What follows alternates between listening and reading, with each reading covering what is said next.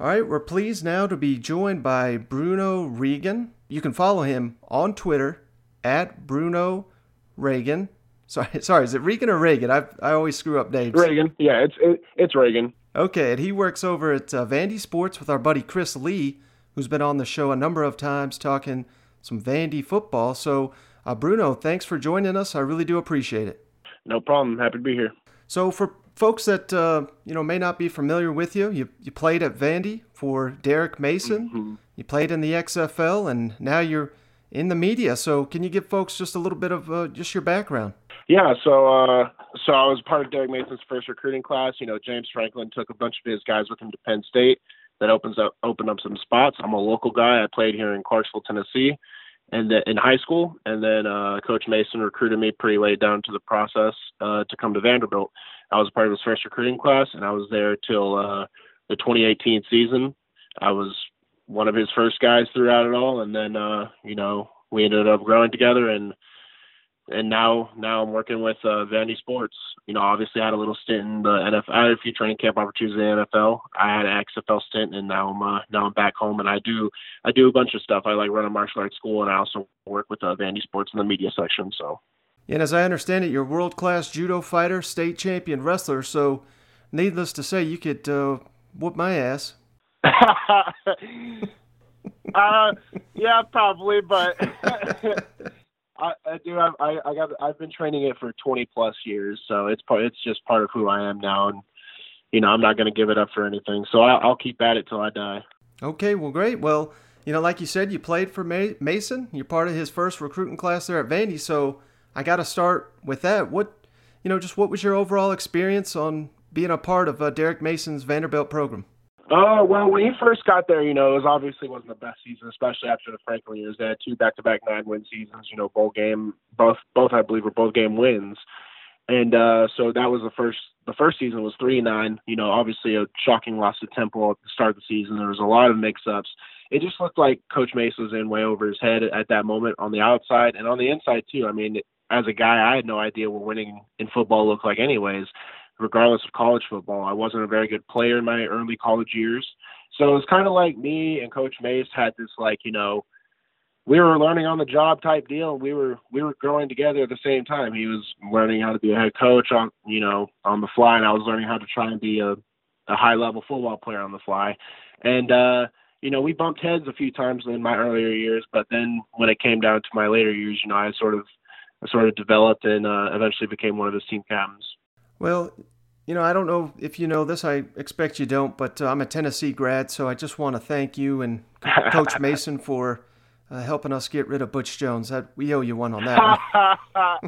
yeah, me and uh, me and Co- Coach Jones also recruited me, but I had a little bit. Whenever I played Tennessee against Coach Jones, it was personal to me because I, I really wanted to go to Tennessee, but uh, I think work things worked out the best for me.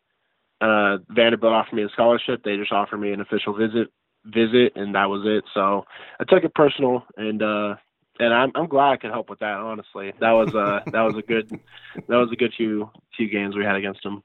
So, what are your thoughts on uh, Vanderbilt moving on from Coach Mason, and and I guess in addition to that, just the timing of it now that uh, you know coming off this game with the national attention with the Sarah Fuller you know debut mm-hmm. and everything. So, just overall thoughts on Vanderbilt's decision. Yeah, so I think now with what we're hearing and the facts, and you know, eventually athletic director Lee coming out and talking, and we can we have learned that the coach Mason firing, she deemed that he was going to be based off you know the wins and losses early in the season, right? And her reasoning for firing Mason just yesterday, or yeah, I believe it was yesterday, was because that would have been the end of the regular season if it was non-COVID year, right?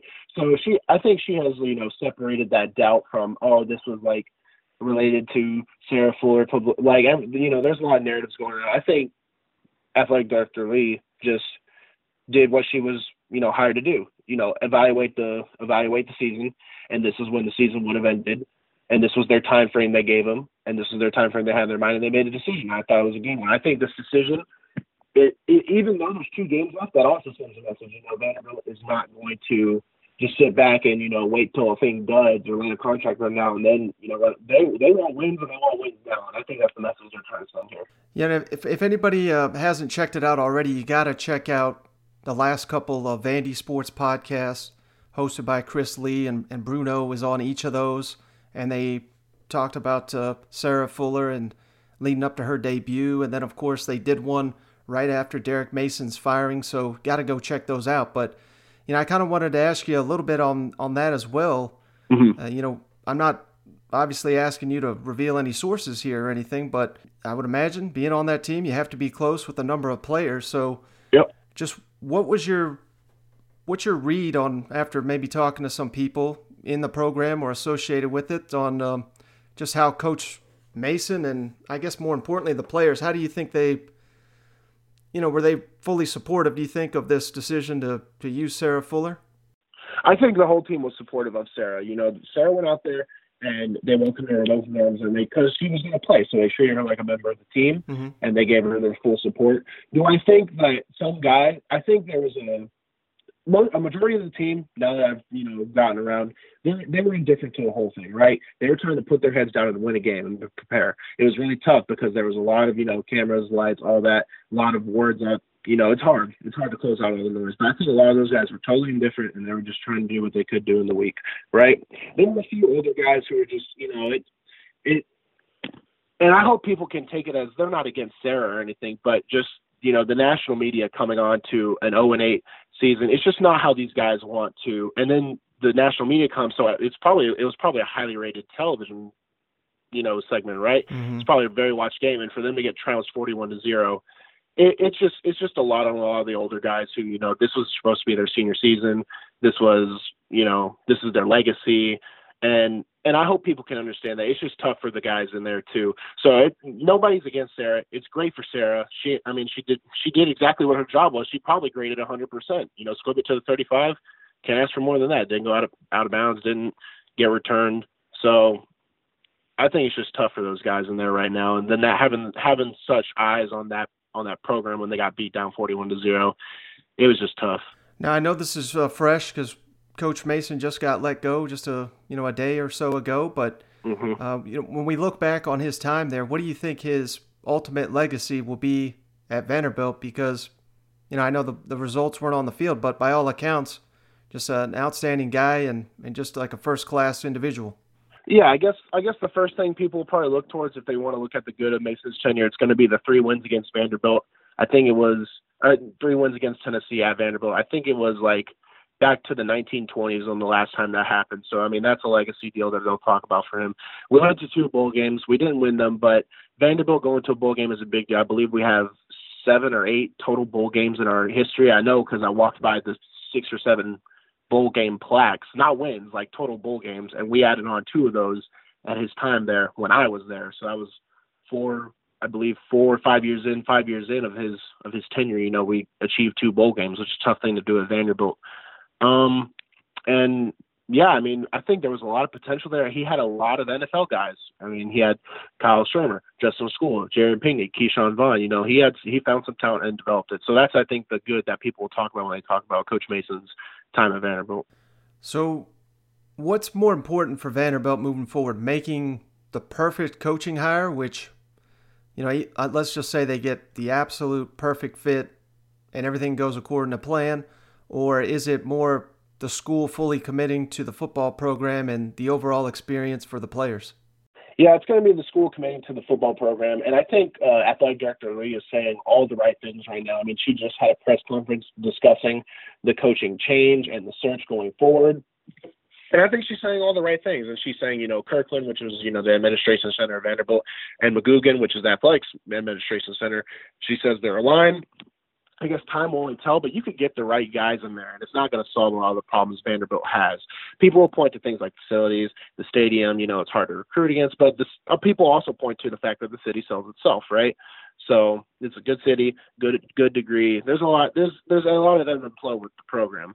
Um, I know she mentioned she wants in her in her hire she prefers offensive minded and she prefers head coaching experience. Neither of those things are deal breakers, but it does give us a sense of direction where they're going to go. In college football, though, you can have the perfect hire, right? Like I think we saw, like I think whenever Michigan hired Jim Harbaugh, you know, he was the top guy, or when Texas hired Herman, he was the top guy. But sometimes these things just don't pan out. So I'd rather see I'd rather just see the commitment from Kirkland to go to the athletic department into committing to this new coach and they get the changes they need done to be successful down like 10, 20 years down the line.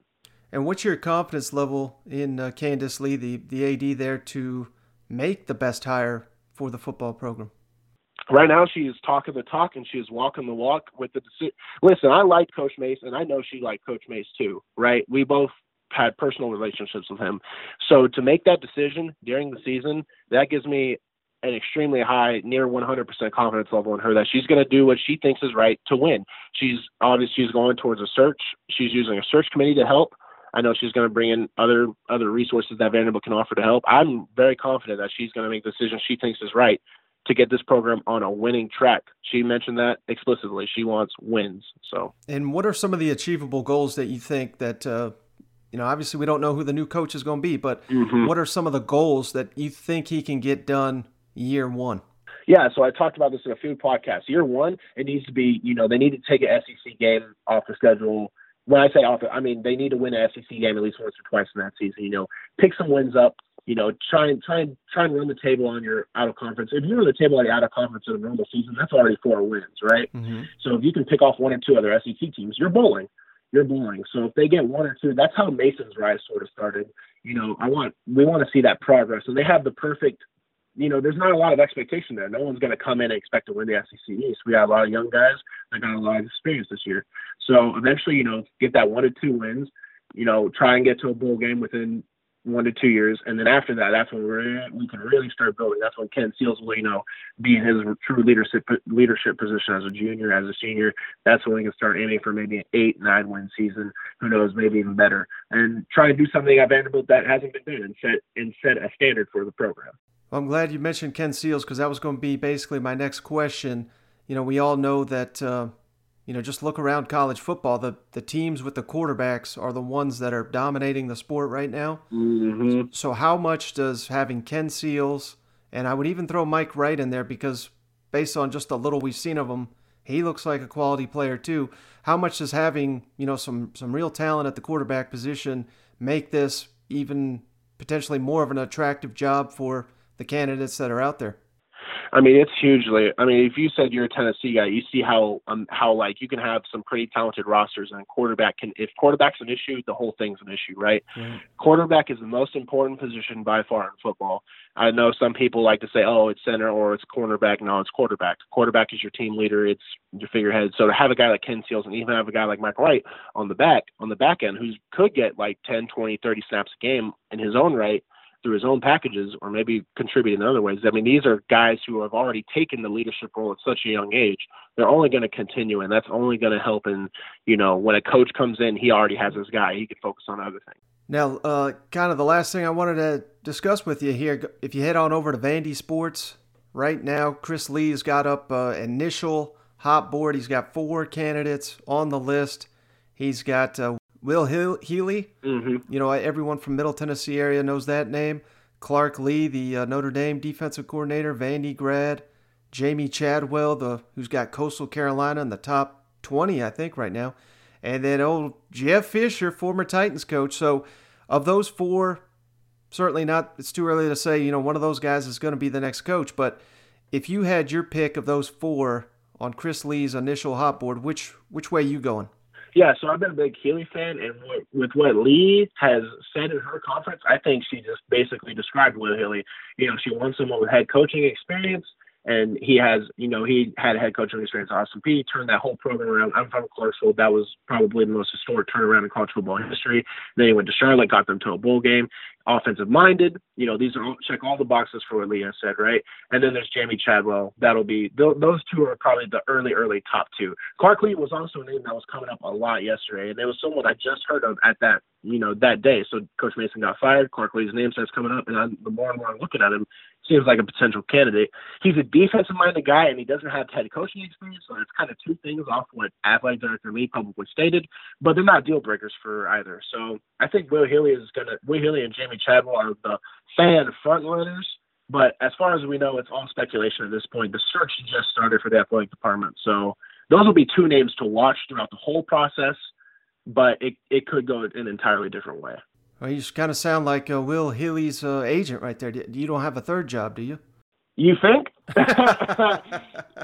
I guess, I guess, dude, I'm just extremely biased, biased for Will Healy because I I grew up in Clarksville my whole life. Both my parents were Austin Peay alums, and it's just like Austin Peay was the worst college football program in the history of college football programs, and he somehow brought got he was a recruiting guy. He somehow got SEC level talent to Austin Peay, and they weren't world beaters yet, but he developed those rosters, and then the, he got hired to greener pastures, and then the coach after him won championships with those rosters. Mm-hmm. So I just seen what done in firsthand, and the search has just started today. So obviously, I'm doing more digging into these names. But yeah, I guess I do sound like a Will Healy fan because I am. Well, that's not a bad, you know, that's not a bad coach to be a fan of because I do know that uh, there was a offensive lineman that Arkansas and LSU were after, and he signed with him mm-hmm. this offseason. And, and I know Tennessee fans were terrified.